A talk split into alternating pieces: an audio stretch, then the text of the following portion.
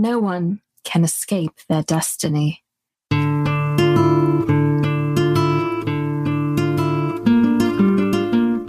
thought we just kind of cut to the chase right there. It's it's a very when you have a one line that summarizes the story so well, you just got to roll with it, right?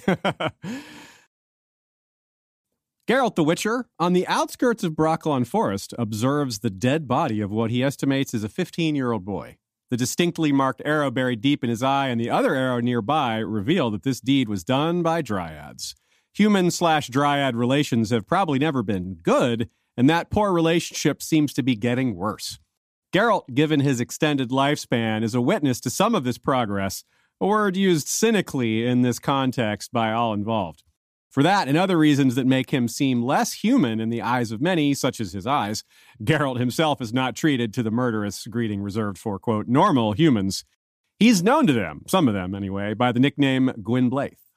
This partial immunity and familiarity, this ability to cross into their territory, is part of why he's been hired by Venzlav, king of Brugge, to negotiate with Eithne, the ruler of Brokilon. To negotiate with her is a challenge perhaps so great that it's mm, essentially impossible.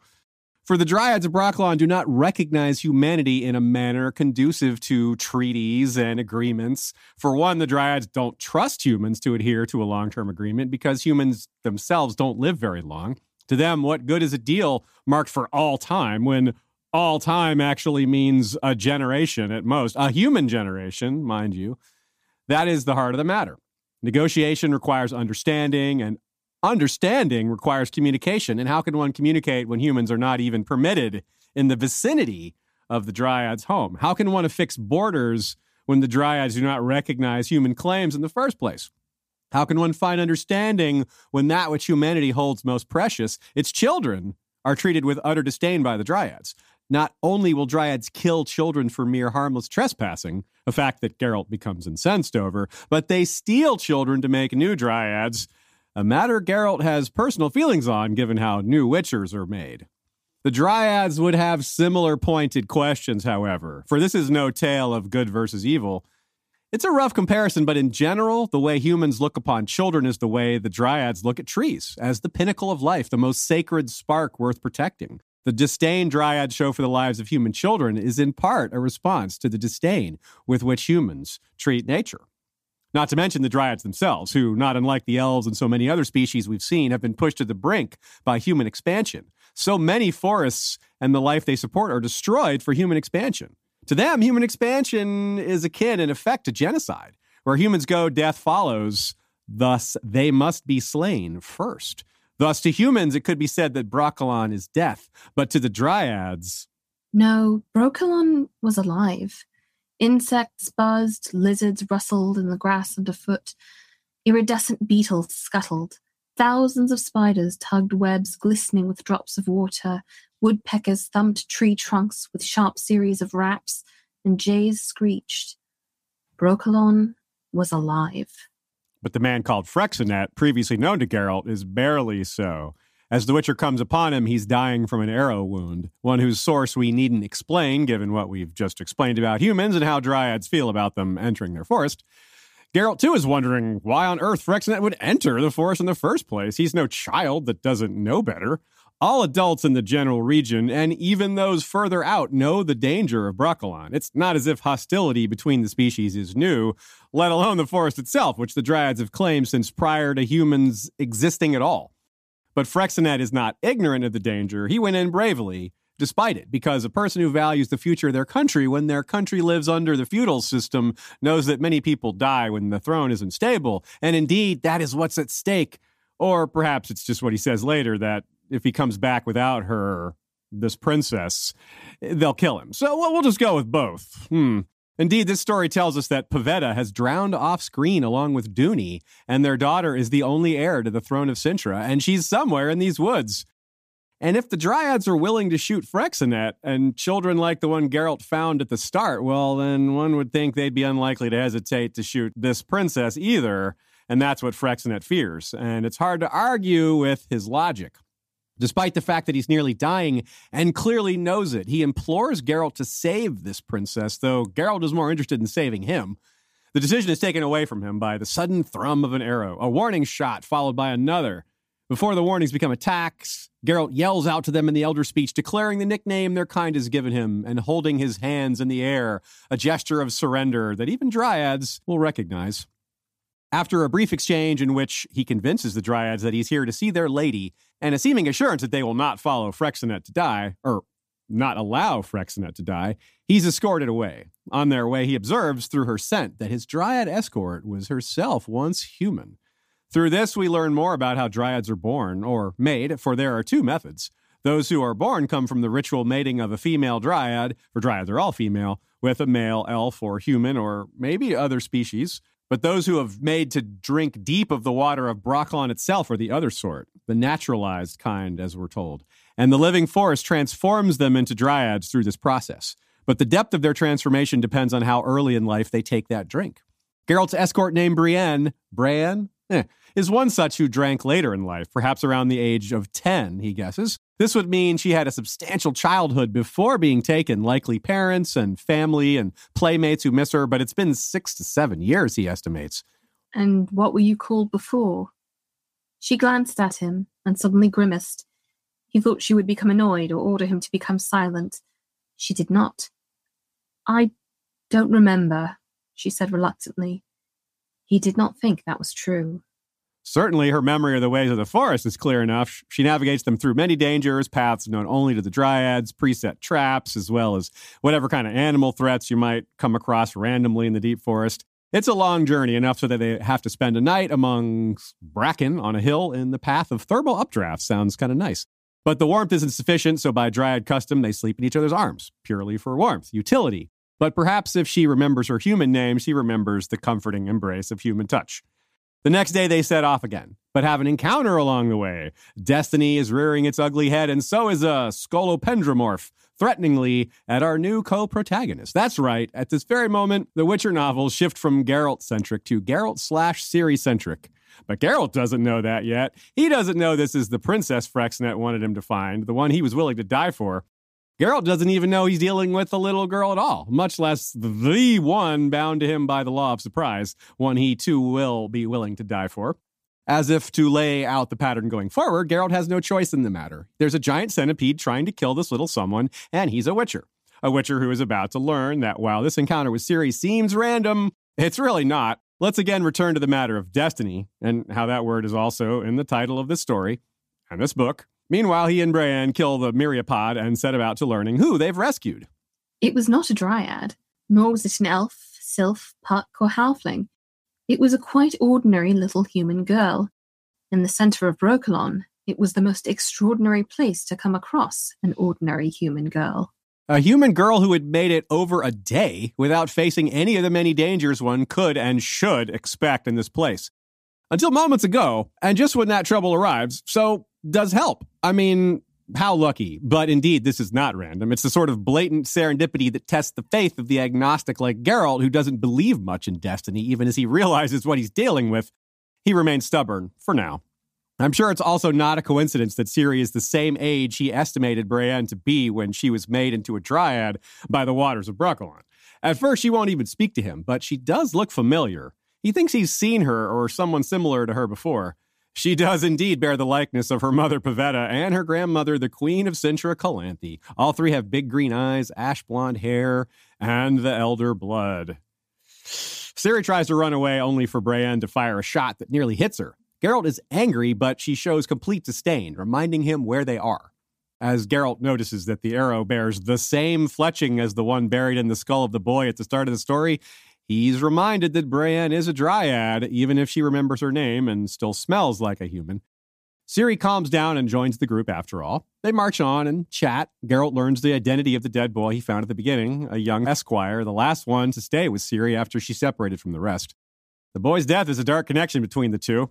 One led him to the forest where he was shot, the other fired that shot. The similarities between Brienne and Ciri are highlighted further. Due to their youth, neither of them had even heard of a Witcher, let alone met one. Geralt tells them a story as they rest for the night. Ciri seems to think going to sleep without a story is a completely ridiculous concept, while Brienne never gets a story at bedtime. So they're both starved for a story, but for opposite reasons. We get it. They listen in rapt attention when Geralt tells them of the cat and the fox. The fox is clever and tells the cat how many tricks it has to evade humans, while the cat has but one. The fox laughs at this, but in the end, he's caught, and the cat escapes up a tree. They both enjoy the story, though Ciri thinks it should have had a moral. Bran says it does have a moral. You, Moppet, should have scurried up a tree from that again, like that canny tomcat. Not pondered, but scurried up the tree without a thought. And that is all the wisdom in it to survive, not to be caught. In the morning, Bran leads them forward again towards the heart of Brokilon. On the way, Ciri and Geralt have exchanges of the sort you'd expect from people who have known each other a long time, though they've just met. It's as if it's meant to be. However, before they even meet her, we know Lady Eithne doesn't plan for Geralt and Ciri to be together. To her, what's meant to be is that Ciri achieves her destiny, which we're led to believe is becoming a dryad. But as we shall see, being with Geralt is her destiny. Part of it, anyway. Geralt is against the transformation and tries various arguments. He points out that Eithne is inviting revenge, given how important Ciri is. And beyond this, he points out, and get this, that it's simply wrong to steal children. Radical idea for sure, but he's a bold and progressive Witcher. I think he truly has Geralt cornered here, though, debate wise. She points out that her knowledge of the outside world includes knowledge of the fact that he, Geralt himself, goes around just dropping the law of surprise on people as a bill for services rendered, hoping to imbue a child with the sort of magical destiny they require to make new Witchers. And there lies the hypocrisy. He's hoisted himself on his own petard, as they say. How can he sit here and tell her she's wrong to steal a child to make one into their kind when he's been trying to do the same for quite a while himself? Not to mention his fellow Witchers who also try to do the same.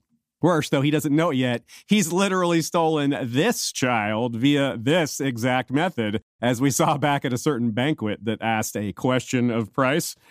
If he knew, perhaps that would be his argument. Hey, think you can't steal this kid because I've already stolen her. And in this case, it's too late to make a change of plans. Destiny has entered the chat, or rather, did some 10 years ago. And once Destiny is involved, she doesn't let go. That's right, Ciri is Destiny's child.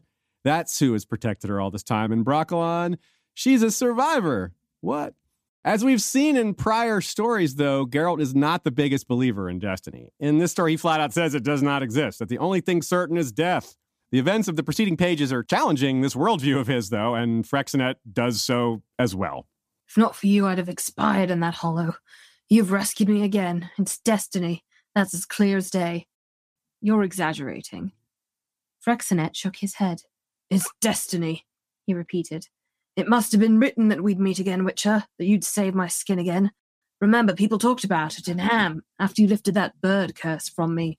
Hold up bird curse, you say? Let's, let's try saying that 10 times fast.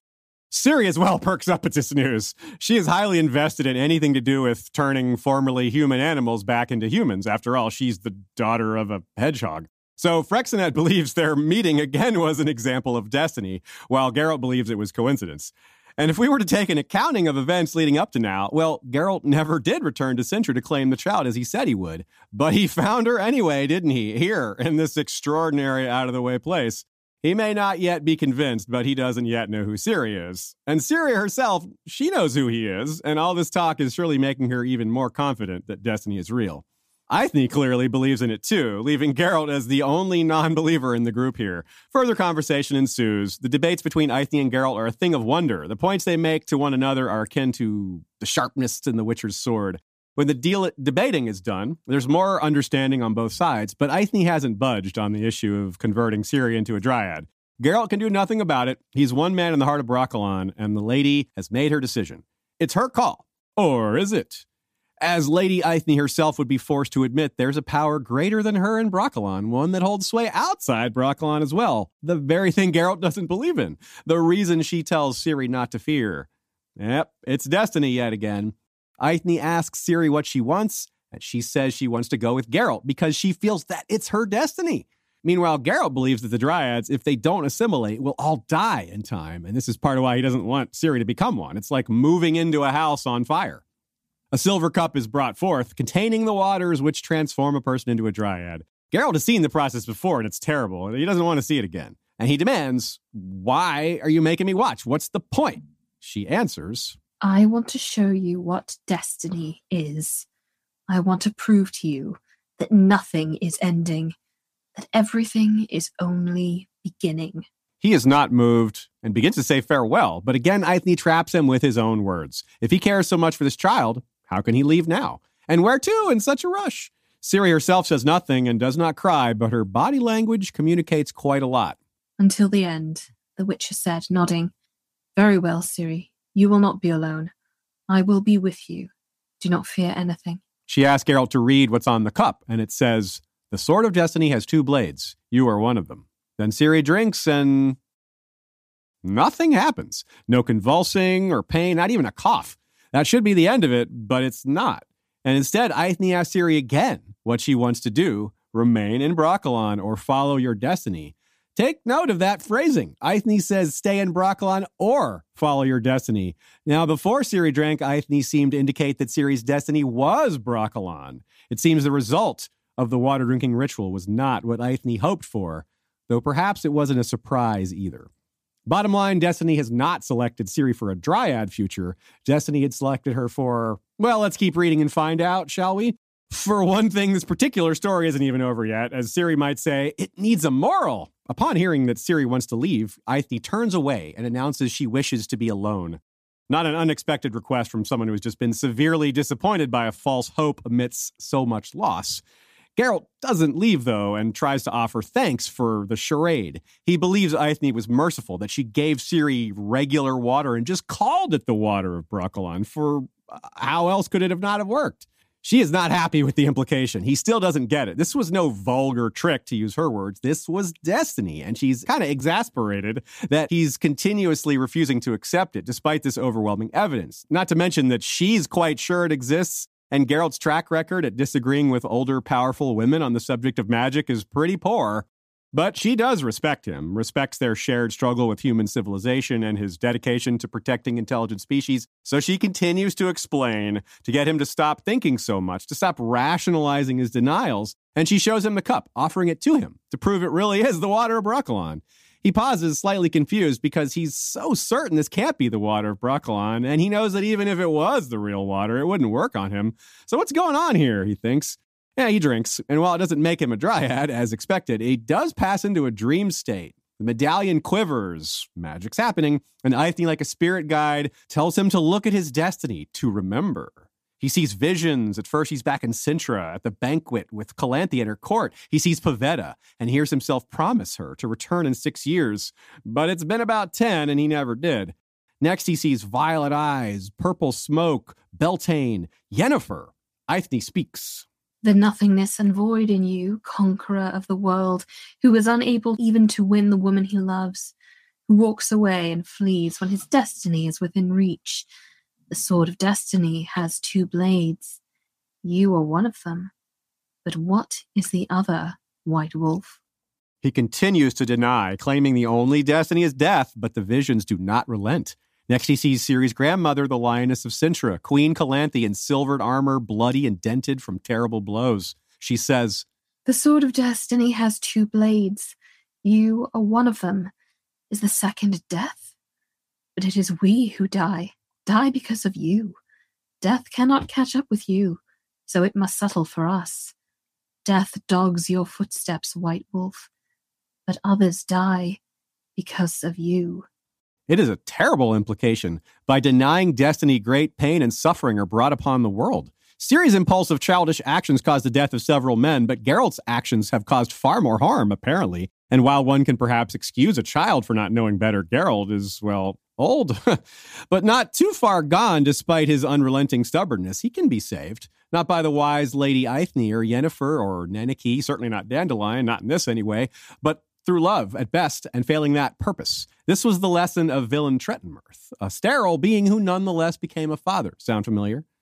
You can save him, child of the elder blood, before he plunges into the nothingness which he has come to love, into the black forest which has no end.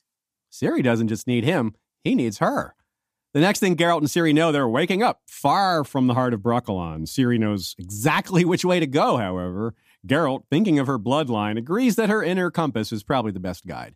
Bantering away, eventually they come to a fork in the road that Geralt recognizes. So he decides they no longer need her inner compass, but Ciri insists they not take the familiar road. He doesn't take her advice and quickly regrets it. They're suddenly surrounded by men who are trying to look decent but not doing a great job of it. A tree has been felled by axes, and there a merchant caravan has been slaughtered brutally. The men claim it was done by dryads and that the king is sending a druid to assist in the matter, but Ciri points out that a dryad would never chop down a tree, and she's not wrong. Indeed, they've stumbled on a false flag operation. These men who used to work for Freixenet are after revenge over his death and Ciri's, so they've slaughtered a bunch of merchants and tried to make it look like dryads and didn't exactly do a good job of it. The lioness and the wolf are thus in danger, as these killers can't have the truth come out, and so we return to the tale of the cat and the fox. Up the tree, Ciri goes like the cat did, while the fox turns to its many tricks to get out of the jam. He uses magic to create a diversion, he pretends to be blinded, and slays several of the bad guys. However, there are a lot of them, and they have bows, which he finds trained on him after killing their leader. But the bowmen also have bows trained on them, and the help of an illusion. Soon enough, the entire group of mercenaries is dead. Geralt recognizes the arrows of Brienne, and the druid Mousesack shows up, who seems to be responsible for the illusion. He's quite happy to have found Ciri, and she him, though she knows punishment awaits her back in Cintra. Mousesack informs Geralt that Calanthe has broken off the arranged marriage without explanation, so okay. Mousesack nicely picks up where Eithne left off, trying to get through to Geralt that destiny is real. That child, Geralt, is linked to you by destiny. For the third time, yes, the third, your paths have crossed. Metaphorically, of course, particularly as regards to the previous two occasions. You surely can't call it coincidence. Geralt makes another excuse, saying he was trying to make a new Witcher child, but girls can't be Witchers. Mousesack does the equivalent of rolling his eyes. Listen, any fool, including you, may demand a vow, may exact a promise, and not become remarkable because of it. It is the child who is extraordinary. He tells Geralt that what he wants ceased to matter the moment Ciri was born, that he doesn't bloody matter. But Geralt won't accept it. His stubbornness is legendary. Mousesack is disgusted, and his response is also pretty legendary. Take advantage of the chance which is presenting itself. Turn what connects you to Ciri into the normal, healthy bond of a child with its guardian. For if you do not, then that bond may manifest itself differently, more terribly. Not so different from what Eithne said and what the vision showed him, and they didn't exactly coordinate on their answers. So add another powerful, wise expert in magic that Geralt won't take advice from to the list. He rides off. Ciri awakens somehow and implores him to stay. She shouts after him that she's his destiny. He thinks that a life with him is a life of death, and he doesn't want that for her. But as Mousesack said, what Geralt wants doesn't matter anymore. No one can escape their destiny.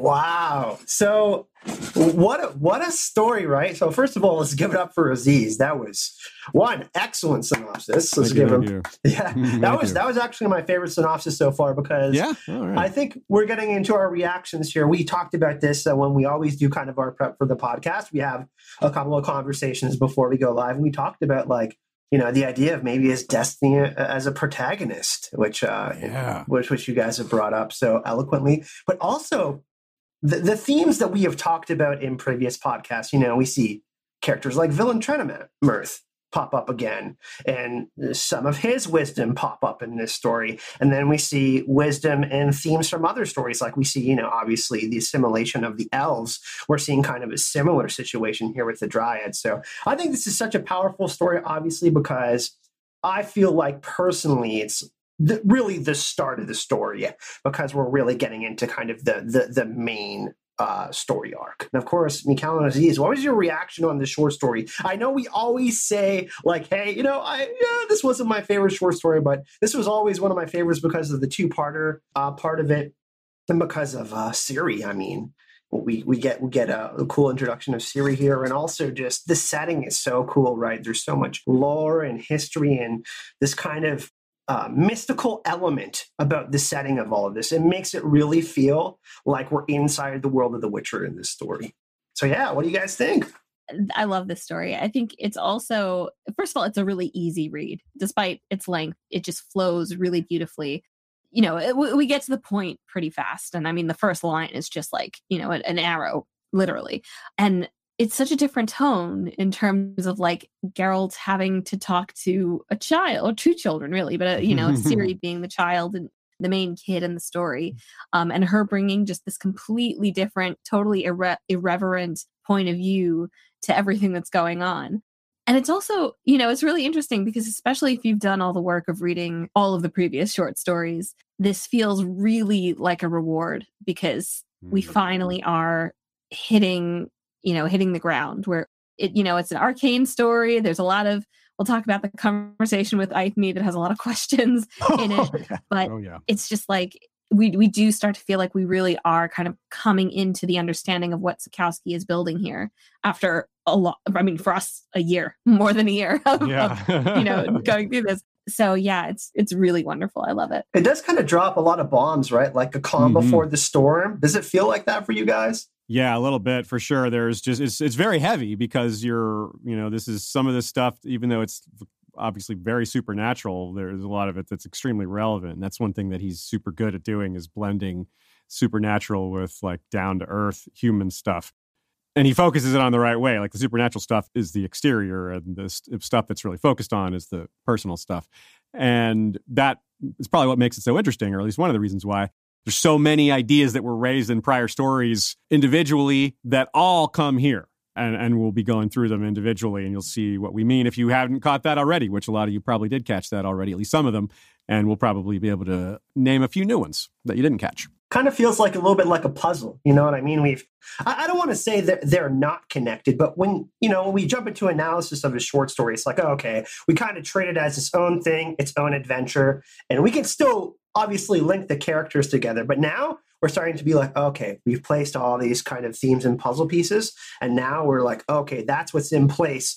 The theme of this story, the sword of destiny, what does that really mean, right? Like, uh, De- destiny, of course, being probably the main theme of the whole story. What does that really mean? How do we question that? Um, how do we interpret that? But then we obviously have the double edged destiny here. Like, you know, is Ciri going to be Geralt's death? Right? Because there's this prophetic element about this story, like you said, is he's this supernatural element, like really kind of leading us toward this path of uh, and this nice framing that Sapkowski has put on this story. Really. yeah like he's basically Mousesack at the end look she's so like the, the she's so extraordinary that like you're just going to get sucked into her orbit no matter what you do it, yes, it's destiny, but it's more her destiny than yours. But your destiny is kind of subordinate to hers. It is both your destinies are involved, but like, yeah, like she's the she's the one with the the the pull. right? She has all this untapped potential, and she's we know that she has a destiny, right? Like we know that there's some bigger part that she has to play, and we're just scratching the surface of that. We're like, oh, like the dryads know about this, right? Like they can just tell she's special. it's the Chekhov's gun concept. Like, you know, it's it's it's it's Chekhov's really powerful child. I mean, you don't, you don't you're not going to kill that kid, like not early anyway, uh, if at all. So. then you gave them great powers, so yeah, it's uh, you, you may not know exactly what's coming, but it's something. It's like a continuation in a lot of ways of Question of Price. It wouldn't be fun to skip all the ones in between, but you could do that. You could go straight from Question of Price to this one, and it would it would work. Um, you would miss a lot, especially some Yennefer Geralt stuff that's pretty darn important, but it would work in its own way. That's why I said framing. It's like a, a, story that provides a lot of context, is what I find for this Mhm. story. Yeah, Like, like you don't. It's not necessarily like uh, the kind of main pillar of the story, but yeah. it definitely is important. It's like if you, as far as kind of learning all like the ins and outs that Sapkowski is trying to trick us with, um, lead us on.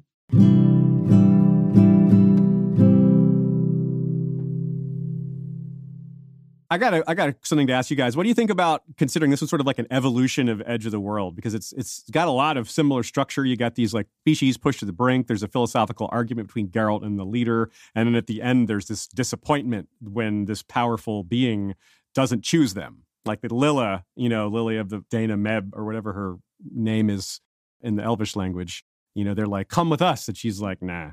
And it's just like I think you know expect Ciri to be with them and nope, that's not how it goes. And I actually really love that comparison because that is such an it's kind of bewildering story. You know, it's like it, it, it has this ridiculousness in it, and then it just ends with this like wham, you know, intense philosophical, you know. So this is almost kind of like a more moderated version of that. And I, I I don't know if this is intentional, but like when Geralt does notice Ciri, he says like she it wasn't a puck. And like I think a puck is what Goat Man. Uh, they think it is anyway from from uh, the edge of the world. His little iron balls that he chucks at everyone.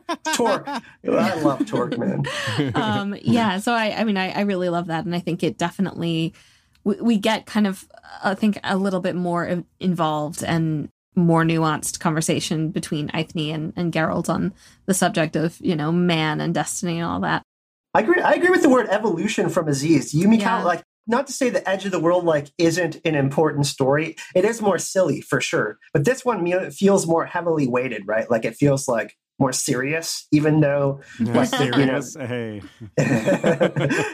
You see what i did there. But uh serious? You know i, I don't i don't want to kind of um, display what happened to the elves you know assimilation and kind of them having to move to the outskirts of the world and them kind of you know being trampled upon when they were, you know, kind of these first beings that were really, you know, their civilization is kind of crumbled.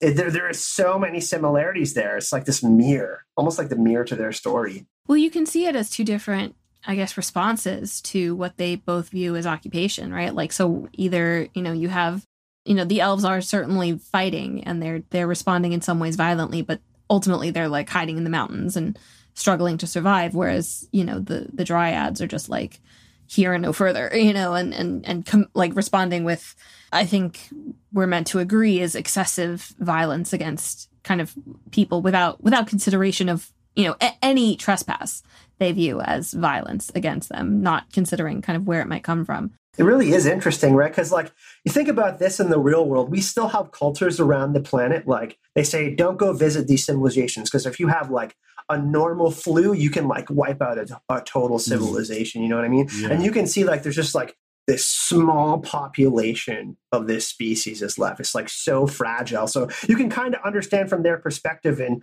kind of from the world that we've already kind of learned and to try to understand, right? Like we've had all this context of what ha- what's happened with the elves and kind of Nilfgaard. We kind of get a little bit of spice yeah. with that, right? Like they're encroaching and gaining power. So it's not unreasonable to think that like I don't necessarily agree with them just killing innocent people, but they're also protecting themselves, right? Like this yeah. oh, kind of like 100%. holy thing that they have, right? I, let, let's let's jump into some of the themes because I really love what uh, especially you, Michal, had to say about Ciri. You had some really good points about her. Yeah, I love the idea that like, I mean, first of all, it's kind of this is this is a little bit going into influences, but like the Little Red Riding Hood parallels with the story are like, well, I shouldn't say that they're blatantly obvious because I full up missed them the first time, um, and then the second time I was like, oh, she's wearing a red hood. Thank you, Andre, for dropping that very obvious hint. Um, but like, you know, it really is kind of a story of, and we'll, we'll talk more about like the the Little Red Riding Hood influence. But you know, as far as the idea of you know innocence lost, which is always a big theme um, with Little Red Riding Hood, that's definitely like a huge part of Ciri's story and something that I think the readers go through with Ciri also, you know, not not to spoil anything, but Ciri does grow up and experience a lot of things through the course of the Witcher books and she kind of comes to recognize like that or or echo a lot of what is said about Geralt in this story. And I, you know, to go back to the idea of destiny, I kind of like to view it as sort of like the selection of the story's protagonist you know, and like Little Red Riding Hood is not necessarily like an empowering story for Little Red Riding Hood. Um, but, you know, this becomes a very empowering story for a series. I remember as I was like reading through the books the first time, um, I was like, you know, looking at reviews and people were like, this is so weird because I thought this was about Geralt and suddenly Ciri is the main character. And it's like, yeah, Ciri is sort of the main character. She is being selected by destiny to mm. be the main character. And a lot of what I think Geralt does is sort of he would never put it this way, but he I don't think he can conceive of her or anyone else being a main character in his story. He doesn't he doesn't live like that. He's he's the side, you know. He's the one who death is following, and everyone else is who gets caught up in that. But what's so interesting about that too, and this kind of you know, popped in my head the idea of the double edged sword. You know, this story is called the Sword of Destiny. And what does that really mean? You know, obviously, swords are sharp, it can kill people. But the idea that D- Destiny is the protagonist, for example, as you're proposing, the idea that Geralt and Ciri both come from very different walks of life. Ciri is this mm-hmm. kind of, I don't want to say naive, but she's this young girl. She, she's, she's this princess. She's super special. You know, not to say that Geralt isn't special, but he's this older guy. He's lived this long, long life and experiences probably as much as you could as a particular person could in the Witcherverse, right? But then it's almost like their their sides of the sword, they have to experience each other's point of view to go forward with their stories. Without learning each other's perspective, they wouldn't survive. And it's like without hmm. Geralt, Ciri would probably die. And if it weren't for Ciri, Geralt would probably recklessly die in some sort of war. You know what I mean? So it's it's like they both need each other to progress and grow and evolve. Like as he says, like the story really is an evolution. You know, even though Geralt walks away at the end of it, we know that they're going to be linking up at some sort of point again. But we know that their relationship is so integral to the growth of both of their paths. You know, their yeah. their path. You know. I like that. I like what you said a lot there. I, I want to just add some things. The the idea of what the other edge of the sword is is really really cool. There's a lot of ways you can interpret it, and like if one edge of if, if one edge of the sword is death, you know, doesn't doesn't that mean by extension the other has to be life? You can't have death mm-hmm. without life. Death they can't exist without each other. And if it says one, so if the wording is the sword of destiny has two edges, you are one of them. So if life is one of them, death is the other, then that's a whole different way of looking at it as far as a basis for for asking further questions. And one interpretation that I sort of lean towards, and although I, I wouldn't ever say that there is only one correct interpretation for something like this, and I, for one, I can't imagine that's what Sapkowski had in mind either.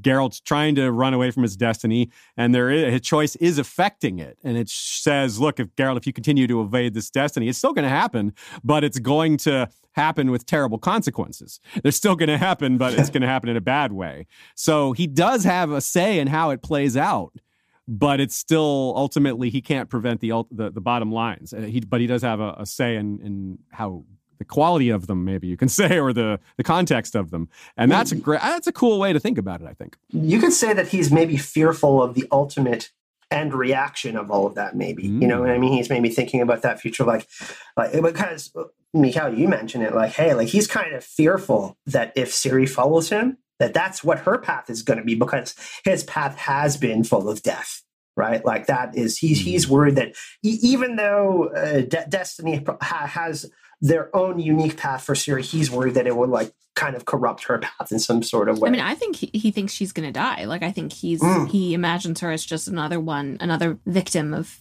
of the destiny that kind of keeps chasing after him. You know, I, I don't I don't think he yet has any real idea that Ciri has the capacity to be the causer or the bringer of death.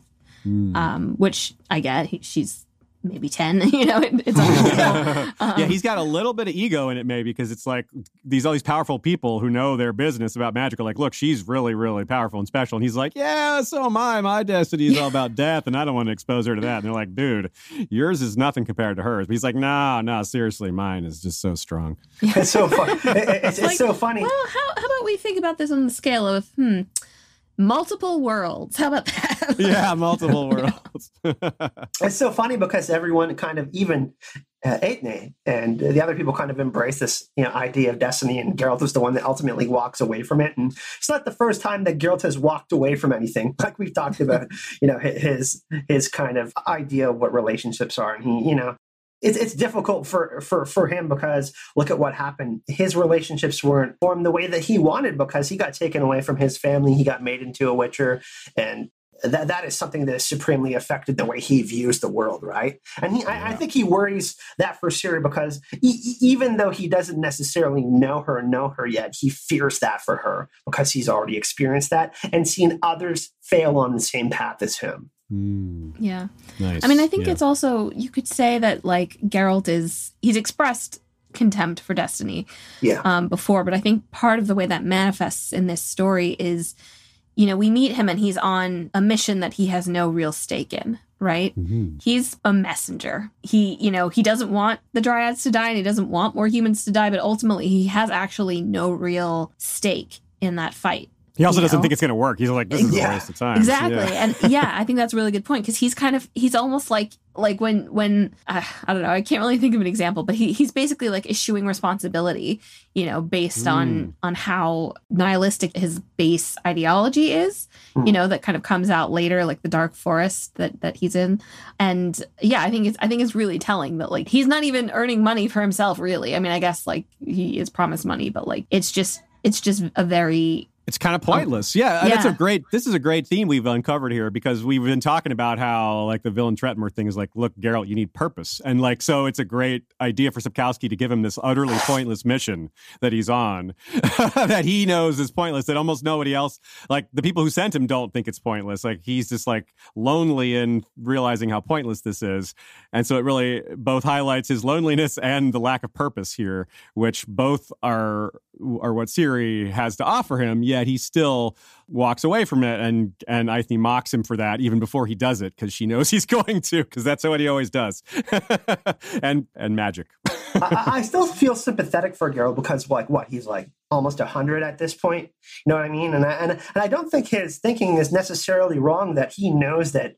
I mean, he's seen war. He's seen conflict bef- between all of these kingdoms. He's he's talked about politics and how he doesn't want to get involved in that. So, so to a certain extent, I mean, all of his experiences have shaped his worldview. So he's it, makes it even worse because Geralt has experienced so much, and then there's this thing like this destiny in Ciri, this really p- powerful part of this story. It's like, ah, you know, I've, I've pretty much experienced it all. Can this really be like? So I I, I can kind of see why Geralt sees it that way, but.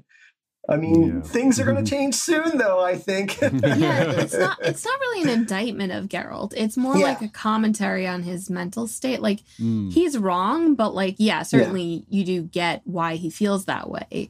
Yeah, it's But not I think- selfish wrong. It's Yeah. Right. It's, It's just yeah, wrong. exactly. He, he's he's almost like I mean his it's almost- intent, his intention isn't malicious by leaving no, it's never malicious, but Yeah. it, it's almost like a, a noble but very condescending. I I alone have the ability to change these people's lives, and, you know. And like, it, and it, it's not like he doesn't have evidence for that.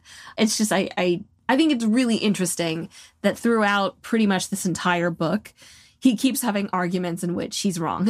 you know, Like, and he argues well. It's good. It's like he doesn't Mhm. just like get stomped down immediately. Sometimes he does, but but you know, it's I, I enjoy the process because yeah, he's these philosophical discussions are great. Like Yeah. Sapkowski's so good at writing them.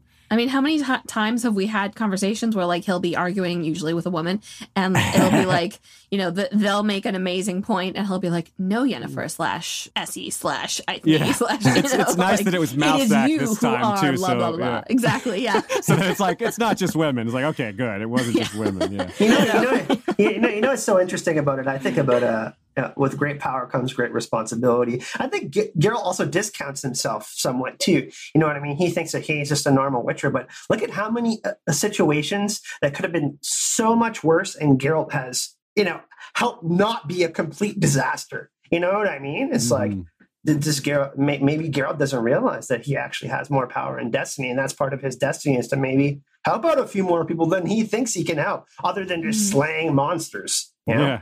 Yeah. Yeah. What did you guys think when you first saw this title before you ever read the books or anything? Like, did you think it was a literal sword? I did. I mean, I, I just didn't really think about it that much, but I was like, oh, a sword of okay. Excalibur? Yeah, like I, if I thought about it more, I might have been like, "That's probably not a real sword, probably a metaphor." But I didn't, you know. And and then it was like, "Oh yeah, of course." But what did you did you guys? Do you have any thoughts on that, or was that just? uh I wonder Well- how other people took that. it's so funny because it sort of goes along with like the the the somewhat weird aesthetics of the witcher like the external aesthetics. You know like the, the covers are not like this is a unique fantasy story. The covers at least in america are like this is the most generic bullshit fantasy you could ever you know. Mhm. and like sword of destiny just sounds like something that like there must be like a million fanfics you know all respect to fanfic writers but like you know it, it, it sounds very amateurish like there is a destined sword you know that that the main character will find and this will invest them with power and blah blah blah. And it's just so not at all that even remotely that i still have like i still have to like remind myself that i'm like no no no this is ta- talking about something way more complicated and thematic and like just really significant. When when they market this again and when they publish them again please do not put a sword anywhere near the, the cover because there the sword is not the point. There are very Arthurian tropes though that do come up later in the story, but oh yes, you know, yeah. but it, it, Sapkowski is so similar to, to, to George R. R. Martin in the way he kind of inverts things and kind of tries to keep you guessing and throws in these red herrings and makes you want to think that that's just like some traditional portion of writing, which it kind of is, but then he kind of flips it to make it fit a particular narrative. Can you imagine like a picture of a sword and on one side of the image it says you and the other side it says question mark? Like Oh my god, like I think I want that on a t-shirt now. oh, yeah, we got to make that one. That's good. That's good. I see or Ryan not, in the even a question mark, like the the hmm emoji. Mm, yeah, just mm, like yeah, the thinking like. mm. Let, us talk about this real quick. This moment about the the breakdown of drinking from the cup. I want to. I think we figured it out, but I wanted to throw it out there and, and walk through it just a little bit, just to make sure, and and here in case you have different takes. We thought that Eithne maybe suspected the water wouldn't work on Ciri, but she kind of hoped it would because if you think about it from her perspective, this is really interesting. You're the ruler of Brokilon. Your your culture's doing badly, and this girl just survived through the forest your forest with the elder blood and she shows up and you've been having you've been getting sick kids and not enough ki- children of your own you know, naturally born species and all that. And this girl just shows up in your forest and all that like you're gonna think it's for you you know if you believe in destiny. So to have it turn out to not be for her and for her people has got to be like a real dagger. I think that's just an important like tragic element to the story that maybe isn't super clear and that explains why she says, Geralt, you know, she's like, you say something is ending, but something's not ending, something is beginning. And she thinks that something is for them, for the dry, like a resurgence or something. But she leaves, she doesn't say it that way because in the back of her mind, she knows that maybe that's, you know, she can't be sure. This is destiny after all. You can't, like, you can't ever be 100% sure. Like, it, just, just as she says, yes, a century ago, this whole section of the forest was cleared, but who can say what'll happen in another hundred years? So that's kind of her attitude is like, yes, destiny appears to be saying this, but I, I'm not going to be sure until, you know, until it's sure. And I think that's fascinating. Mm-hmm. Kind of the drinking uh, from the cup element, also. Yeah, you, you know, yeah, this idea, uh, we, this this holiness, this holy. I mean, can kind of be represented as this holy water. Um, there's definitely throughout many different religions this kind of idea of drinking from the cup and you know, kind of that type of influence. You think that is kind of a little bit of what Sapkowski is trying to get at here too? Because it has a different effect on different people, right? And he's kind of trying to tell us, like, hey, this person might not be the chosen one. This person might be the chosen one. You think he's hinting at it kind of like that a little bit? Yeah, maybe a little bit. I think there is an element of faith to it because you have to believe in Yeah. destiny. I think that's part of the message. It's kind of what I got from it. Like, I think if Ciri hadn't believed in her destiny, it, it may the water may have worked on her. I'm not sure that it's just the elder blood for sure. Because like, because Eithne knew she has elder blood and Yeah. was expecting it to work. So I don't think it's the elder blood necessarily that is the reason it resisted. It might be the elder blood is part of what gives her her destiny, and her destiny is what. And believing in that is part of what made the water not work. And you bring Um, up such a brilliant point too, like the idea of believing in something. Geralt doesn't necessarily believe in it, and Ciri has to take this leap of faith. That's a pretty big deal, right? Yeah. Like, it's, it's, Geralt keeps on going back to these kind of negative habits that he has, and it's really stopping him from progressing as evolving into a better person, essentially, right? Yeah. Well, it's That one funny. is- He yeah. he he accuses Eithne and the Dryads of kind of being stuck, you know, in, in, in their past and like, and it's it is very poignant the scene with Eithne because I mean it's it's one of those classic Sapkowski scenes that you're like, this is really smart. I have to read it like six times before I even start to understand what it means. but like it really does have that like I don't know. I, I mean I read it as Eithne kind of I, I agree she suspects it might not work, but I think it's very, very difficult for her to realize that she might not be like she she views herself as destiny, you know, the last dryad of Mm. Brokilon as keeping the this this culture alive. And like I, I think she gets a glimpse there that might not be the plan that Destiny has. Like she she might not be one of the main characters in the story of Destiny. And Ooh. I think it's, you know, I don't Mhm. really like Eithne because she is so kind of like, well, this child is mine now. and it's like she has a Yeah. family, but okay. It's more like, yeah, I think she exhibits more respect than likability. Like, you, Yeah, you- yeah, you- yeah. her arguments are good, her or, or make sense. You can kind of understand her perspective. You put yourself in her place. You can kind of be like, yeah, I guess I would probably do that too. Um, It's just hard to do that though. Like, what kind of like it's hard to imagine yourself in a species that is one gender that has to take you know mate with other species and sometimes steals them. Like that's just hard to fathom. But it is in this context, it's really interesting because of the whole "that's how witchers are made" thing. And Geralt's like, yeah, well. uh can't really um, get on your case too much for that after they, you know, after they point that out. yeah. But it's so interesting how her mind works, right? She starts to consider things that she she once she learns how important Ciri is, right? She's like, Yeah, she starts to pose these big questions that we're thinking when we're reading this story. It's like, oh damn. Well, because what would what would that say, right? Like if you if Ciri was meant to be a dryad, a child of the elder blood, like a human child, survives Brokilon and somehow shows up here and and I a hundred percent agree with you, Aziz. Like that seems like destiny is a hundred percent in my corner. I'm right. Right. I have like no arguments can stand against me. It doesn't matter.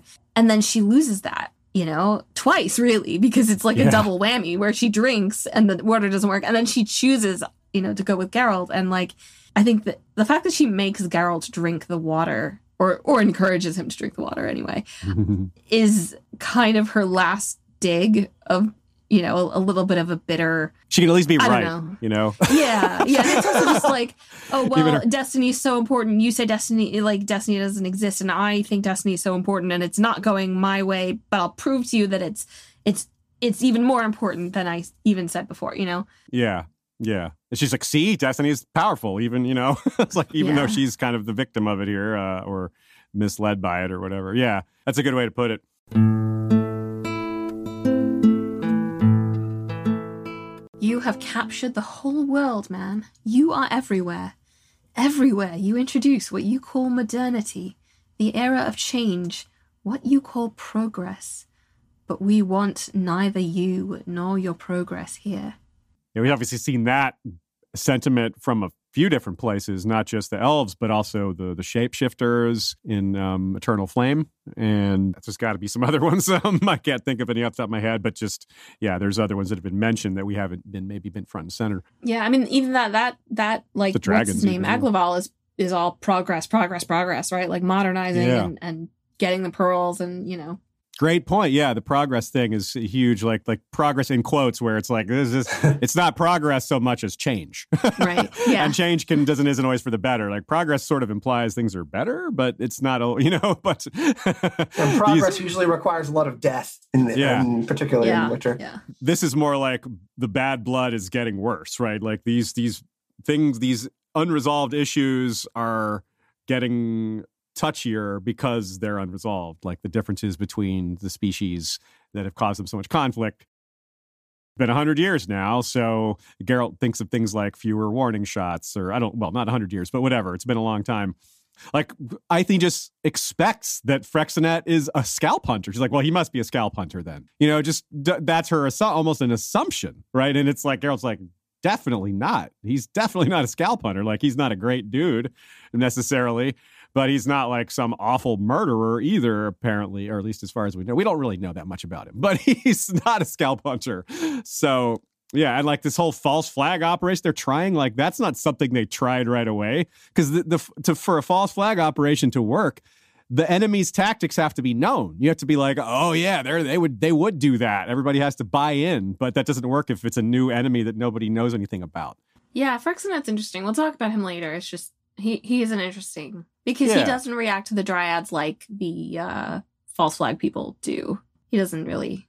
But Yeah, he what- also there is something about him that is like I'm not sure you're a great guy. I'm not sure He- why. I don't know why, but I It's just, like, yeah, is he like an example of something that passes for decency because like the bar is so low, or is he yeah, is he just passes? Is he just like on his best behavior because he's a little grateful to have survived, or I don't know, like, uh, Yeah. just, he's just resigned to his. Uh, it's hard. It is hard to say. I mean, I guess you. I'm kind of getting ahead of a. You said we talk about him later, and here we are doing it now. But yeah, you're right. Um, I have shared that same confusion. It's like, yeah, I'm not sure how to judge this guy. Maybe we don't need to, but Good thing he comes back. yeah. so yeah, destiny. Obviously, we talk about that infertility. The whole that infertility theme has come up a lot. Yennefer, the dragons, parenting. That's a big one. That's kind of relating to that because we have themes of like adoption and and uh, and just regular parenting, and this whole Geralt like having recurring guilt over making new Witchers, whether it's okay or not, and you know he's he's sees his own process as problematic. He's like, really, should they have done that to me? but he also is going along with it, kind of, and it's that's the only way I can put it. I think is that he goes back and forth on it. I think he points out that he has done this law of surprise thing a few times. It just only landed this one time, but he also isn't excited about it. He clearly has mixed feelings. What do you guys think about that? Is that is that where you land? Yeah, I think as usual, Geralt is sort of one foot in one foot out. Like when you're reading Question of Price, I don't think you would think that he wouldn't come back. You know, he's very definitive. That's a good point. And obviously we'll see next in the next story that that story is slightly more complicated, but like ultimately he he didn't have any real intention or decided not to have any real intention of taking the child and making them a witcher. And he sort of like this person who keeps making new New Year's resolutions. you know, but like it's about other people so he feels guilty and like you know it, it all speaks to like the decency of geralt's character but it also is part of his struggle to i think really ultimately commit to something right? He has this deep, deep Mhm. regret and pain. It hurts him, right? Water of Brokilon is a painful process. And the trial of the grasses, people like Yeah. kids died. Like Yeah, that's a really great comparison, sad, yeah. you know? He, yeah, he's seen it. When he says he's seen this before, you kind of get the sense that he's seen it and he's seen things like it and he's experienced something like it. It didn't zap his memory, but probably zapped some of his memory, like just because it's so traumatizing. I'm sure Geralt had friends like that that were Yeah. that he was close with. You know what and I that's mean? And probably that's- part of why he has actually that's a great great point because this is almost certainly part of why he has commitment issues is Yeah. the the other young witchers he became friends with as a boy and then most of them died during the same training that he survived yeah that would make it hard because that would be very formative it would happen at a very young age and obviously things that happen to you when you're really young tend to resonate more Loss of throughout life. innocence as well, Yeah. right? That theme. Yeah. and That's that's, a going to be good a point. huge issue in um, something more with the those memories coming back that haven't really been articulated Mm. um, so far the past really does haunt Geralt, doesn't it? yeah and he's old haunts so it's been haunting him for a long time right like that's the thing like he's been 97 years, dude. Yeah, like that's a lot of Yeah. years to be feeling your trauma or whatever. Yeah. Which is part of that's a theme here too. Like being, you don't, do you really want to be that old? You know, do you want to?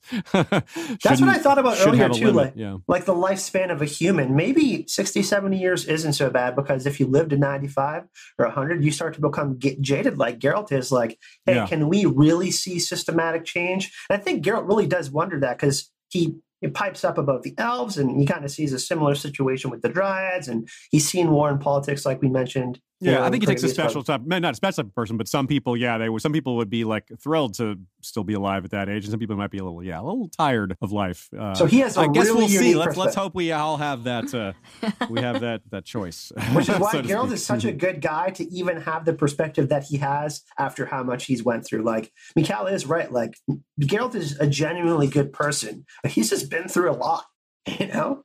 Mhm. and Yeah. that's why he's so apprehensive about so many things, I think.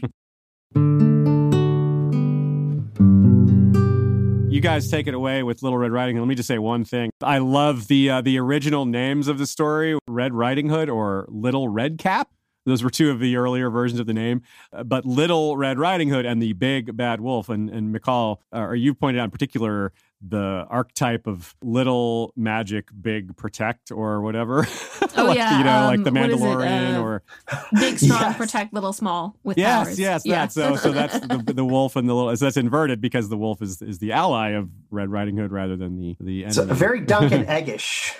yeah, Yeah. good call. Very good. Yeah, yeah.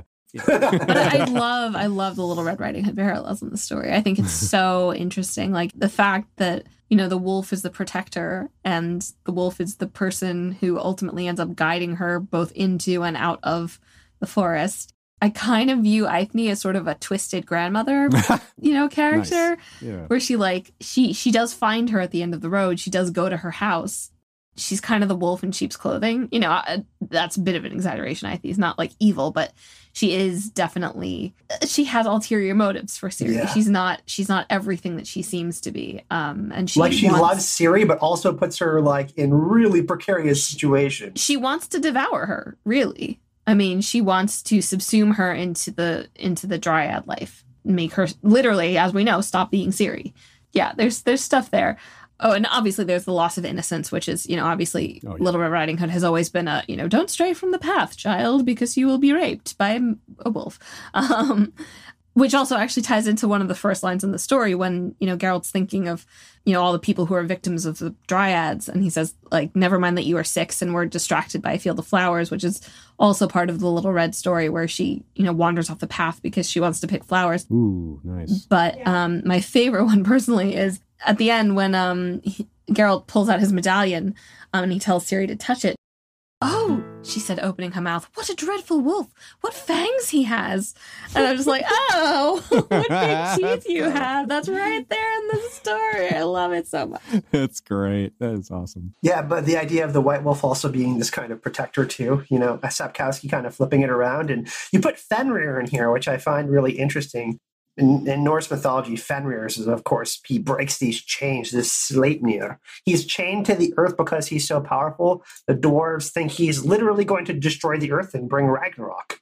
And Yeah. if we can kind of flip it around here, Geralt is, you know, kind of, he's going to try to save Ciri without spoiling too much. But we got this kind of sleeping wolf in, in Ciri, this power that's going to be unleashed. And that's in relation to the prophecy as well. It even talks about the that's so changing cool. of ages and the moons and this conjunction of spheres. And in the uh, the Real Red Riding Hood, the big bad wolf actually swallows R- Red Riding Hood, which is Mhm. Fenrir, and Fenrir swallows the sun, which is pretty cool. So I think I, I, like, I like that uh, as a point of comparison as well. That's so cool.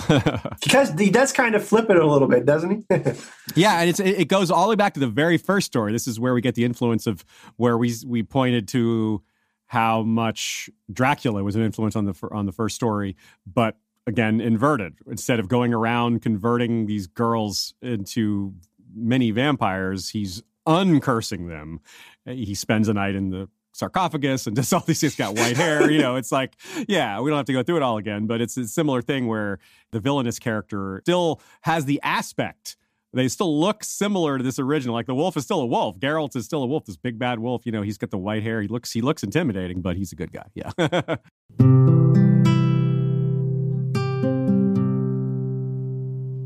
so what do we have with this wild swan's tale? This is cool, right? Yeah, so I kind of can't really grok why this is in here other than just Sapkowski doing his like references to fairy tales type of thing. And it's another thing that like you you don't pick up on unless you know it. Um, and I didn't know this fairy tale, but I read a book called Daughter of the Forest by Juliette Mar- Marillier, and that's based on this fairy tale.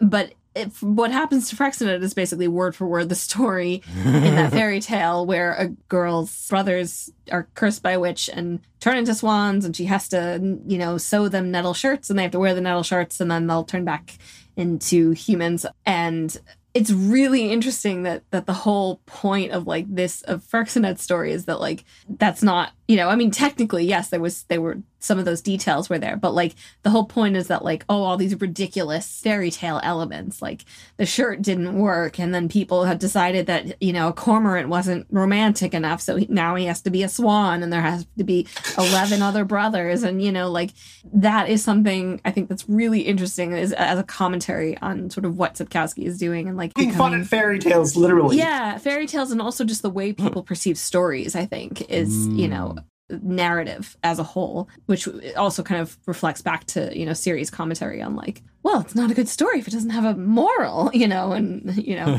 It is so really great. funny that you mentioned that about Sapkowski because there are so many fantastical elements. These stories were like 2,000 years ago, and th- as time goes on, they become more and more and more warped, and people start to believe these more supernatural and fantastical elements about it. So I do like that Sapkowski is kind of like throwing it in our faces a little bit, like where he's like, ah, take a look at that. The most Yeah. interesting thing I ever heard about Greek myth, this is a total tangent, was that we don't actually know if the versions that we know now are the versions that were like the general popular versions Oh, yeah. that were told back then because it's just what what's come down to us and that could have been i mean who knows you know like we you could tell the version of like orpheus and eurydice to somebody from back then and they'd be like what the f-? like this is not the way the story goes you know and it's just so interesting to me like how our canon is really kind of so arbitrary That is a fantastic segue to our next section here, which is another a character that is referenced here in this in this story that has endured for nine centuries. So, whoa, right? Reynard the fox is the fox in this cat fox story, and Reynard is just all over the place in modern times and back then. Reynard the Fox is a literary cycle of medieval uh, allegorical tales. Uh, the one of the earlier versions of the you know animals as people pops up in a number of languages: Dutch, English, French, and German. So yeah, 12th century. We're talking about Reynard's recurring antagonist in this uh, cycle is Isengrim the Wolf, which if you if you've read a farther ahead in the Witcher novels, there is a character called Isengrim who's nicknamed the Iron Wolf. So that's a, a rather straight up bullseye there. Uh, also, there's the Bruin the Bear, which is the origin of the word Bruin uh, for brown bear. Baldwin the Ass, uh, that's a reference to Baldwin the Fourth, the so called leper king, as seen in the movie Kingdom of Heaven um, with some historicity and some non historicity. Uh, there's also Tybalt slash Tybalt the cat, which is the inspiration for Shakespeare's Tybalt, you know, Prince of Cats or whatever. There was a Martin the ape who had the son named Moneke, which might be the origin of the word monkey. Reynard actually, or Renard actually became the French word for fox because this character Reynard was so popular. Like they had a different word for fox, but this one just like took over. It's like how no one calls tissues tissues; they call them Kleenexes. It's like it just took over. That word just took over. oh, So- that is so interesting Renard. Renard. Le, le renard. Yes. Oh, right? It's so cool. So Renard the Fox appeared in Shakespeare, Canterbury Tales, Goethe, Nietzsche, the show The Magicians, and the book, uh, the sh- comic book Fables. The Sword and the Stone movie was originally going to be a Renard the Fox movie, but they just developed it until it became they they merged it with the Sword and the Stone stuff, which of course is very fitting given all the Arthurian stuff in The Witcher. And then the Robin Hood Fox, the Fox version of Robin Hood, is is based on this. It's Reynard the Fox. the weird Stravinsky. awakening of many young people's sexuality very confusing awakening And uh, Stravinsky wrote an actual opera ballet with Reynard the Fox as a character. Unfortunately, this character was even used in Nazi propaganda. Like, geez. Uh, Yeah. So just really just all over the place, man. So, and, and like still now, like in modern times, there's a Renard, like two, there was one like 12 years ago, music. I couldn't possibly list all the references. I just picked some of the highlights. So it's just really an enduring character that's been around for nine centuries, y'all. It's, it's such a little cool little story within the story. Yeah. Yeah. Yeah. If anyone's uh, watched Shadow and Bone or read the books on Netflix, there's uh, don't read the books on Netflix because you can't do that. Watch the show on Netflix and read the books. Um, but um, those books have a, a sort of in-world fairy tale called The Too Clever Fox that also sort of echoes from this. Yeah. Foxes are pre- uh, very, very uh, predominant and also in uh, Asian folklores too, uh, Mm. as well, like the nine-tailed fox, and they are very mystical creatures and kind of worshipped in mythology as kind of these elegant beings. Yeah, and of course, there is a rather clever fox far in our Witcher reading future in a season of storms that comes up pretty importantly. So I shall say no more. The end of this story really reminds me of the end of the movie Shane, which is a western. I didn't even look up what year it's from, but it's it's an old it's an old movie and it ends very um, famously with uh, a, a kind of a traveling uh, cowboy person leaving a homestead that he's he's become very dear to and the son of the family stands on the hill and yells Shane Shane as he rides off not looking back in the That's the you only know. part of that movie I remember. I saw it when I was a I kid. know, right? But damn, that ending, it is like, oh man, that kid, what a good actor. So uh, yeah, that there was. I don't know if that was intentional, but Ciri standing on the hill calling after Geralt definitely brought me back to that. Well, we could talk a little more about Freixenet. I guess we kind of covered him, but one interesting note that he is probably Kistrin's uncle-in-law because his his sister married the king. So that's probably his. As Kistrin's probably his her son, but it might be a remarriage. So we're not sure about that. So he would have been Ciri's, you know, uncle-in-law in law. so, but not.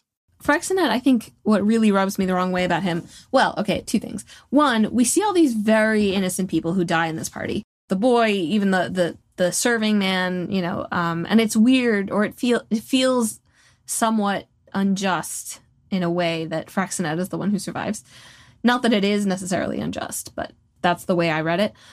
But also, he has that really strange conversation about his sister, Yeah. who I guess is married to the king, and he, you know, he calls her like she's an idiot and perfect material for the king. Also, she's dying, and he doesn't even seem particularly moved by that. Um, Geralt seems sadder about that than he does, and I think that's probably where most of my like, "Mm, not sure of this guy. I don't know why I agree. That that come from. that was a strange moment. I'm not sure if he's just like, if you want to be generous, he's resigned to it. Um, yeah, you, you could read it like that. That he's just not showing emotion in front of he's Geralt. stoic but- about it, but I yeah, but I agree with you because he doesn't seem all like he seems like a person who just says what's on his mind, and he seems like he kind of wears his emotions on his sleeves. He seems like kind of extroverted, so I kind of lean your way. That's like that's a little troubling. But I mean, on the other hand, I don't know. Maybe he just really just doesn't like her. Maybe, but it doesn't. I don't know. It seems seems dark though. It's, it's really uh, it's pretty hard to like excuse that. Yeah. Um, so the other thing I noticed, and this is really random, but the word urchin occurs multiple times in the story in, in a different in a couple different contexts. So one, it's like the you know the terrible urchin that the dryad set up, the spike ball that sweeps you off the path, impaled. But then you know I think he also calls Ciri an urchin or refers to her as an urchin. Like there's the, the word pops up a couple times. Again, we're dealing with translation, so I don't know if this is Sapkowski his intention, but to me it was very sort of like a meta clue to the Mm. reader. You know, before we know, I mean, most of us knew who Ciri was right away, but like if you didn't, like you know, Yeah. just ping, just that little hint there that is you know kind of even present in Geralt's experience, but he's just not picking it up. Nice. Yes.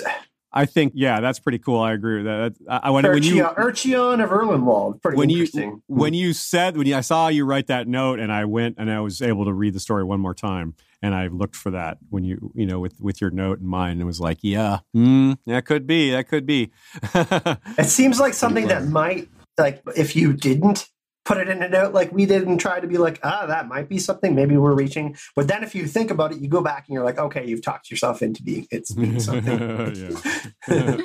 It's all destiny, guys.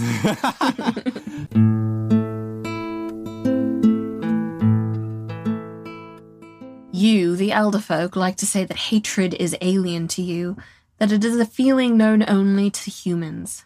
But it is not true. You know what hatred is and are capable of hating. You merely evince it a little differently, more wisely and less savagely. But because of that, it may be more cruel. That is good. like when I was writing that thing about trying to make a point about how good their debates are, I'm like, yeah, it's just like every time one of them like gets this makes this great point, and it's like, oh, that that's an argument winner right there. And then nope, someone comes back is like, yeah, but you haven't thought of this. It's like, oh, damn, nice point. you know, it's like it's like a it's like a sword fight, but you know they're not trying to kill each other, but it is like you see. It, the- it's a verbal duel for sure. Yeah. And they're each trying to I mean there is there are very high stakes. They're each trying to skewer the other's worldview.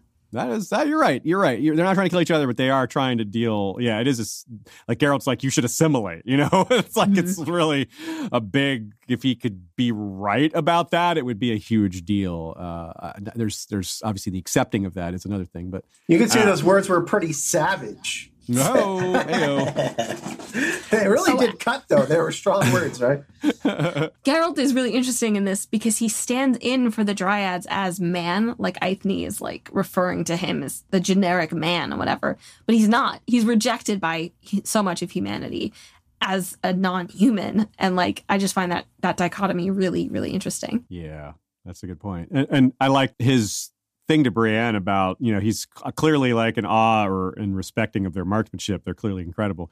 But there's that line, there's that passage where he tells her about the impersonal nature of killing with arrows and how, like, no, you can't see it that way. You have to accept these consequences. You have to, if you're killing someone, it's you doing it, it's not the bow. It's not the arrow. It's a little bit of a maybe even a modern analog to how people discuss guns sometimes about whether it's the gun or the person, you know, which we're obviously not going to get into that debate, but you can recognize that that is something that gets brought up amongst that. Kind of feels like uh, the man who passes the sentence must swing the sword type of deal. Like, do you take do you take responsibility for that? Like, how do you feel about that? Right? Like, yeah, that's a very good point. Uh, and speaking of death here, the in terms of like lore, the dryads bond with a tree and bad things can happen if their bonded tree is cut down. It's you know which is another thing you could if you want to imagine game of thrones here like you lose your skin changer animal and you go nuts because of the pain or what have you because um, you feel the pain through that bond. There's other parallels in other fantasy worlds like the the warder Aes Sedai bond in wheel of time for example ha- is, is somewhat like that. If one half of the bond is is killed or suffers greatly the other half feels it uh, so it's different though with a tree because what we're more used to is an animal or a human or two humans in other fantasies. So that's harder to conceptualize. I think has a triple tree, so that's that kind of shows how strong she is. She's got like no wonder she, everybody she's the lady, she's the queen of Brokilon. Like she's got three trees, y'all. One thing that really fascinates me about their lore is the, the idea that they're now mating with humans. Like humans are their sires these days, and in the past it was elves. But what else was it, or what was it before that? And just the idea that they can have these different species based on different style. It's just I'm fascinated by. It's it. almost it like the Amazonians like, from Wonder Woman. Like you see all females, fantasy elements like, of bloodlines yeah. and and magical DNA that, uh, but in a in a more like survivalist way, like a more like survival of the species way. It's like they have to do this.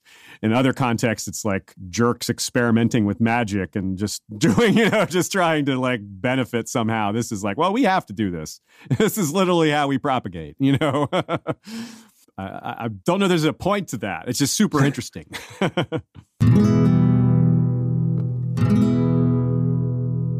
if we get into the the stuff about converting sick children. That's where we start to see some of the convert some of the um, Native American themes that are really strong here. But if you think about the, their attitude towards children and how they're like human children, like they don't think it's a big deal, and we we obviously as humans balk at that. But if you look at the fact that other mothers and fathers are delivering their sick kids to them like some sort of forest orphanage, like how are they supposed to think humans take their kids seriously? When they just abandon them like that and say, Here, you take them. We're using you as a disease vector. We're using this helpless child that's sick as a way to make you sick. This shows how much we care about our children. You know, like, how are they supposed to look at that as anything but gross? And like, well, you don't love your children either. So why should we treat them special given that you do that? Woo, pretty powerful. and then we have Geralt would have mated with Eithne's daughter. We have that reference there, but he, you know, he can't do that. And then she's killed in some pointless battle. That's part of the destiny thing that uh, that Eithne sees. One of the things from her perspective that looks like this destiny that Ciri is for them is that she sees this as a replacement, as a stand-in. Like, oh, you couldn't have a child with Morénn, my daughter, but you brought us Ciri instead, who's maybe even better. So the way that relates to directly to some Native American themes, I guess this is a decent place to jump back in. We know that uh, that was a strategy used by I guess the U.S. military. I'm not sure. I guess it was the military that gave actually gave blankets that had smallpox in you know infected blankets to Native Americans who were more susceptible than uh, the white European white folk because they had had more exposure to it. And specifically, smallpox is mentioned here as one of the diseases that the human children that are brought to Eithne and her people have. Um, and also, of course, the scalp hunting thing. That's an inversion because it's the dryads who get scalped. But I think uh, white settlers started scalping as a response to natives doing that to them. So uh, either way, it certainly fits here. Eithne's same like re- reluctance to accept any deal from humans because she knows they're going to renege is absolutely the case of Native American de- the deals that you know these treaties that the U.S. government had with uh, natives, and some of these it's not even like the government's necessarily the fault. Usually it was, but for example, the show Deadwood, which many of you have even probably seen, but if you haven't, it's pretty accurate in terms of the setup is a town that formed around wealth seeking in non US territory. Like the US didn't sanction Deadwood. It was just a bunch of people went there and made a town. The government couldn't stop them there's no real way to do that. And the Sioux couldn't stop them, even though it's their territory, because there's so few of them. And the reason this all relates back to this story is that the reason people were going there was for gold. They found gold in these in this in the Black Hills, and so Ameri- Americans were like nuts for gold. And that is very much reflected here in the story because she talks about, uh, Icy has a quote that says, in marble tombs on piles of yellow metal and shining gems, in reference to all these dead kings of Craag An. And the translation for the Sioux word for gold is the yellow metal that drives white people crazy. So we have the, the phrase yellow metal in both of these cases. And well, yeah, that is one of the things Eithne says. He's like, yeah, I know what he wants from us. He wants wood, he wants mineral wealth, he wants this and that. So completely lines up with all that. And it's very sad. They're really interesting characters, the Dryads, aren't they? yeah, uh, they're super super neat. I like it, it, kind of works like we said earlier about their like a kind of an evolution of the elves, even though they're not r- related that way within the story. It's just the way he treats them within the story, the themes, the way the themes culminate. And it's interesting because not to not to spoil anything, but there's there is a character later in the books who brings all of these threads, like the human and the dryad and the elf threads together, really interestingly. Good point one important thing here dryads in folklore compared to real dryad real dryads compared to the witcher dryads.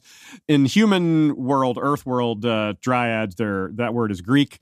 They're a type of nymph which is mm-hmm. you know as we covered before that's a tree spirit. Every tree spirit species has a nymph. So dryads are the oak tree spirit. But in the witcher world dryads can be any tree. Eithnes is an oak, but they don't have to all be oaks. But in the like in Greek mythology, that's how that works. The the word drys means oak, and uh, apparently in Celtic myth, it's like dru- druid means oak. Wid the, the word wid means knower, so it's like oak knower. so druid can translate to oak knower. So that's kind of cool. Uh, oak is also often uh, associated with uh, honor, nobility, and wisdom. Yeah, and lo- lo- yeah longevity, cool? like this longevity. So that's pretty interesting. Yeah, which obviously fits Eithne quite well as, mm-hmm. as far in terms of symbol, sim, ah, symbolic themes. Uh, dryads pop up in places like Paradise Lost, Anne of Green Gables, Chronicles of Narnia. You know, there's even Roman. There's like Roman versions. Sacred to Zeus versions. as well. Yeah, it's pretty cool. Like Burma, mm. like as in Myanmar, Burmese, they have uh, versions of this. Like they have what's called green spirits, which are tree, basically just tree spirits. Uh, so tree spirits also exist in like Japan. It's pretty cool.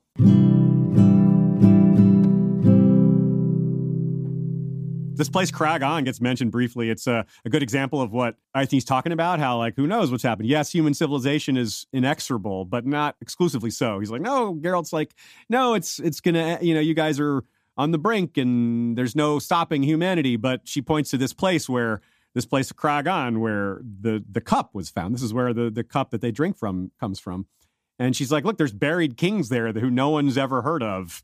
And there's like wealth and a city used to exist there. And now the forest is growing there. So like, don't tell me that, you know, the forest can't make a comeback or that we can't make a comeback because we clearly, it's clearly happened before. That's a that's a good point.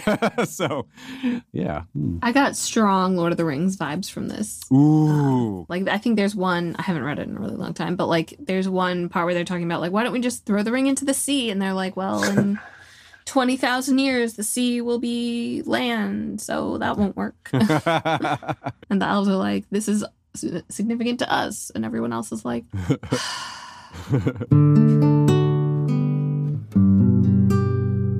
Okay, real quick, we've got. Aziz, uh, I have to say, I don't like anything that you've written in this next thing. None of those things I enjoy. I don't like it at all. what Michal is referring to is the two or three paragraphs I wrote about giant centipedes. so I'll try to be quick, like the giant well, centipedes. We're, we're, we're going to do a monster episode. We'll do yeah. oh, thanks. Great, guys. Can't wait. so the giant centipede slash myriapod slash scolopendra slash igurn. Igurn was the word that Braenn uses. Uh, they're all kind of the same thing like scientifically a myriapod is like is any of the different things like millipede or centipede or whatever eh, which is a type of arthropod. It's funny centipede means 100 feet millipede means 1000 feet myriapod means 10000 feet. But these are of course not literal. They don't really have 10000 feet. Millipedes are like eating dead stuff and leaves while centipedes are venomous hunters which is pretty they perfect like for yeah it's pretty perfect for fantasy worlds. Like the basic attitude of a, of a centipede all like real centipedes and there's like 8,000 species of centipede in the world. Their basic attitude is if I can eat it, I eat it. you know, if I can kill it, I kill it and eat it. They'll just eat anything they can. So if they're big enough to eat something, they will. And of course, so you make them big, and there you go. Now on to Herblore. Yes, let's uh, let's, go, let's move on past that. Uh, I literally, I literally I, thought I, of a I centipede. think everyone should have to experience the quite large ones existed on Earth in prehistoric times. Yeah. Uh, paragraph that you included there, Aziz. okay, yeah. There were some really big ones, not as big as this one, but there were ones that were like several feet long. And there are ones that live even now that are alive currently on this planet that can catch bats in flight. Yes, there are centipedes crawling around right now that can snatch a bat out of midair. Some uh, another thing they do is they crawl up on the ceiling where a bat's hanging, and they just like wrap themselves around the bat's legs, so the bat's just like stuck, and they just like. oh and my we're going to need a third member of the podcast to surprise now. Michal is now terrorized. All of this, I don't like it. and they're so hardy. They live in the Arctic Circle, jungles, deserts. Like you can't ah. stop them. You know when SpongeBob goes backwards into the door and he's like yeet, and he does the finger guns and he like closes the door behind him. That's how I kind of envisioned what Michal is trying to get under the. I see sweet Milicia in the chat says, "Yeah, it's going to be a no from me."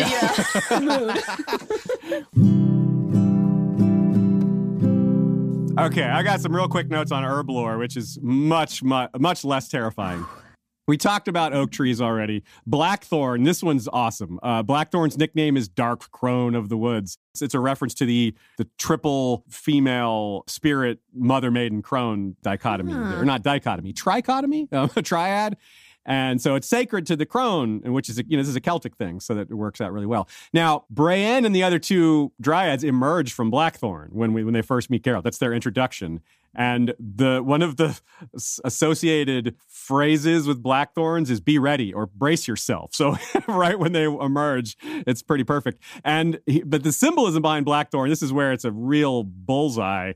Is the blackthorns are um, are perfect for marking borders. That's that's because they grow kind of on the outskirts of forests and they offer great camouflage, so that fits really well. But one of the major symbols is the inevitability of death. What? What? like that's literally sort of destiny, right? Right on there. Plus protection and revenge, strife, negativity, bad luck, uh, and balance between light and dark. So those are some of those kind of fit, but that that uh, inevitability of death is like woo. And the marking of borders because it happens on the, the outskirts of Brokilon is a big deal here. Hornbeam, Ciri is caught uh, next to a hornbeam tree when they meet her. And that's the strongest tree that exists in Europe. And symbols include longevity, growth, and strength. And it's a top choice for small birds trying to hide, which remember, Braenn said you should have gone up the tree. Much later in the series, Ciri is going to be uh, uh, associated with, with the swallow. So she is kind of a Mhm. small bird herself. yeah, she's also called. He refers to her as a. She smelled like a damp sparrow. Oh yeah, totally good catch. That's nice. That's right on. Eithne is wearing a thing of clover and heather. Now we've covered heather before. It's a protective thing, and it's also about positivity. Clover is a has anti-negativity is a symbol. So you have positivity and anti-negativity together, which are kind of the same thing. And all clover is also a protective uh, thing. And of course, four-leaf clover, it's it's a symbol of good luck and good fortune. They they spent the night, Braenn and and Geralt, before meeting Ciri on dried bracken, which is sort of a symbol of uh, bracken is a, a another concealant, something that is associated with like invisibility. So that's cool. Like uh, that's a good place to sleep. You know, undisturbed, I guess. And then last but not least, Brokilon itself. It's it's really cool because science tells us that the way a lot of these forests and jungles work together, like multiple, it's not just like a symbiotic relationship between two organisms. It's like a multi symbiosis between multiple organisms that is hard to even keep track of. So when Geralt thinks Brokilon is alive, it's you could, it's not wrong to say that's metaphorical, but you could defend that as a literal statement. Everything about it is alive and as a as a whole it's alive because it creates life in a way that wouldn't exist individually. Debates of the nature of life in the real world on things like aspen groves for example like have you ever seen an aspen grove they're all perfectly aligned and they all meet in the root system and scientists debate whether or not it counts as a single organism or not it's like is each individual aspen tree separate like most trees or is it the fact that they are so lined up is that a sign that they're kind of unique, uh, united as one organism. this is really on theme because the nature of dryad life is so different.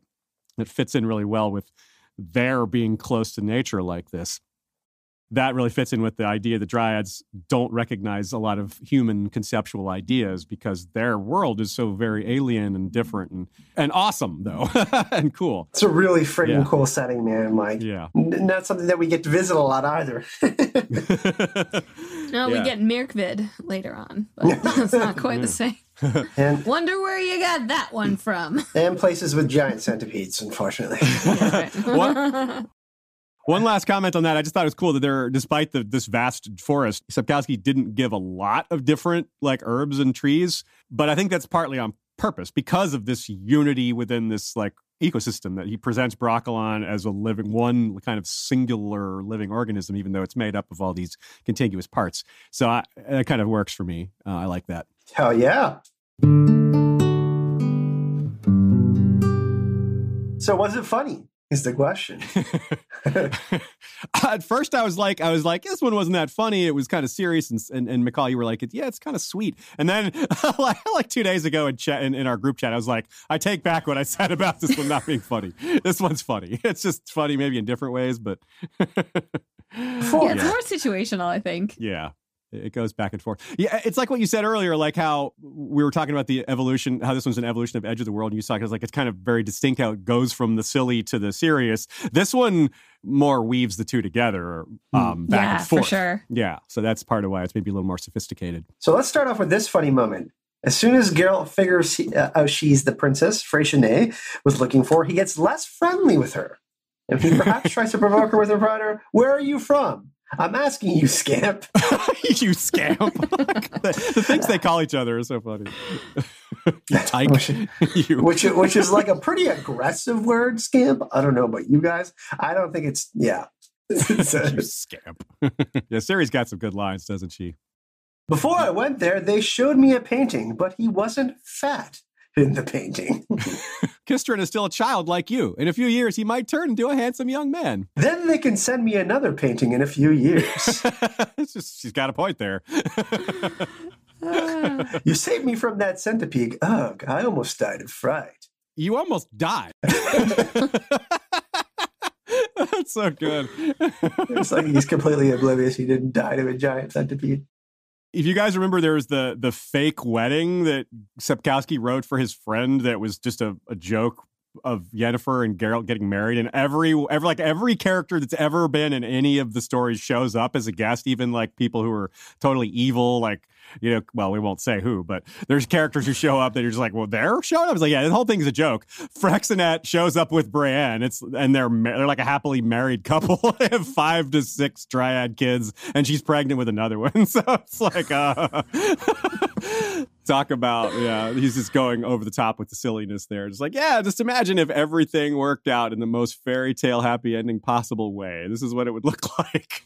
like um, I have a major soft spot for like all of the contrast between Geralt and Ciri. Like the the conversation where, well, first of all, her line where she's like, "How am I supposed to sleep without a story?" Honestly, like you know, like you dumbass.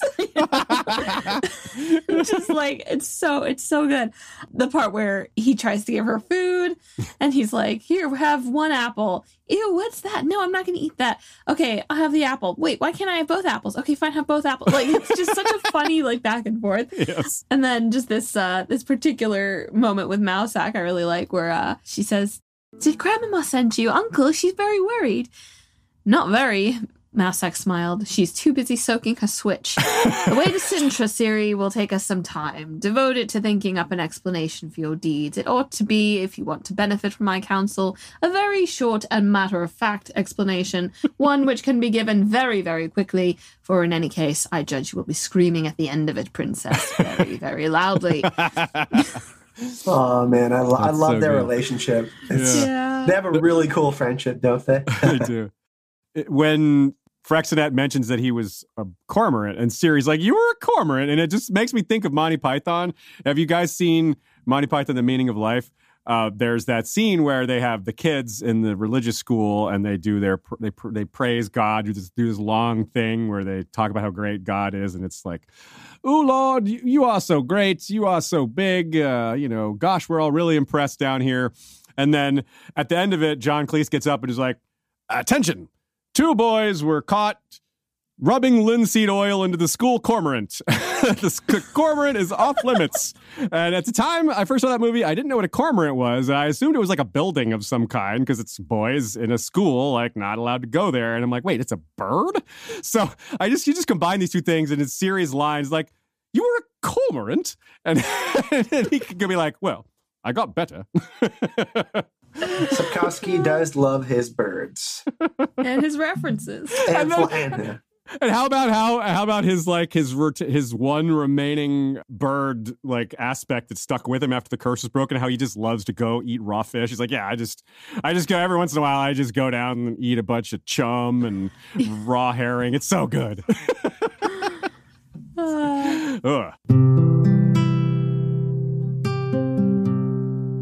this has been a super fun podcast. A really interesting story that we, like we said, is kind of a two-parter. And then next time we got what do we have, Aziz? We have one more story to finish for Destiny, then Blood of Elves. Yeah, there was a cool mention of someone cursed in this one. One of the dryads said, "By the great tree," and I wonder if she's referring to the great tree that we see right at the start of Blood of Elves. Uh, not in the pro. There's a mm-hmm. prologue first, but in chapter one, after the prologue, as you guys may remember, it starts with the big discussion under this great tree, which I, might be the same tree. I'm not sure. supposedly the first tree on the continent. So the Dryads would think of such thing as awesome. So yeah, we're gonna have so much fun with that and all the other stuff. That's just one detail of many that we can have fun with. We appreciate all of you for joining us, of course. Anchor.fm, podcast a surprise, has the links to iTunes, Spotify, pretty much anywhere that you want to listen. I also have a playlist. You can go there, hit that support button $1, $5, or $10 if you guys want to support us. You don't have to do that, though. If you do really want to help us, rate our podcast. Let us know what you think. If you liked it, give us a positive rating. If you didn't, well, that's up to you too. We hope that you like it, of course. And uh, yeah, spread the word. If you guys have any friends that are into The Witcher, let them know about the podcast, and uh, we'll make some more friends. We're trying to grow this fun community. Like we said, only one more short story left, and then we get into Blood of Elves. Thanks everyone for joining us. Uh, if you do want to check out Aziz History of Westeros, uh, Michal Incas Reign on Twitter, Join us at the podcast surprise on Facebook. We just hit over 100 members, I think, right? So, yeah, just send us a fr- uh, friend request there. We do awesome discussions. Me and Ryan talk, me and Ryan Burns talk about The Witcher 3 video games. We talk about the books. We talk about the show. Come hang out with us and uh, join our community. Thanks again, everyone. We really appreciate your support. Have a great night. Thanks for joining us. See you in the next one. Bye. Bye. good night or good, good night morning. or good morning.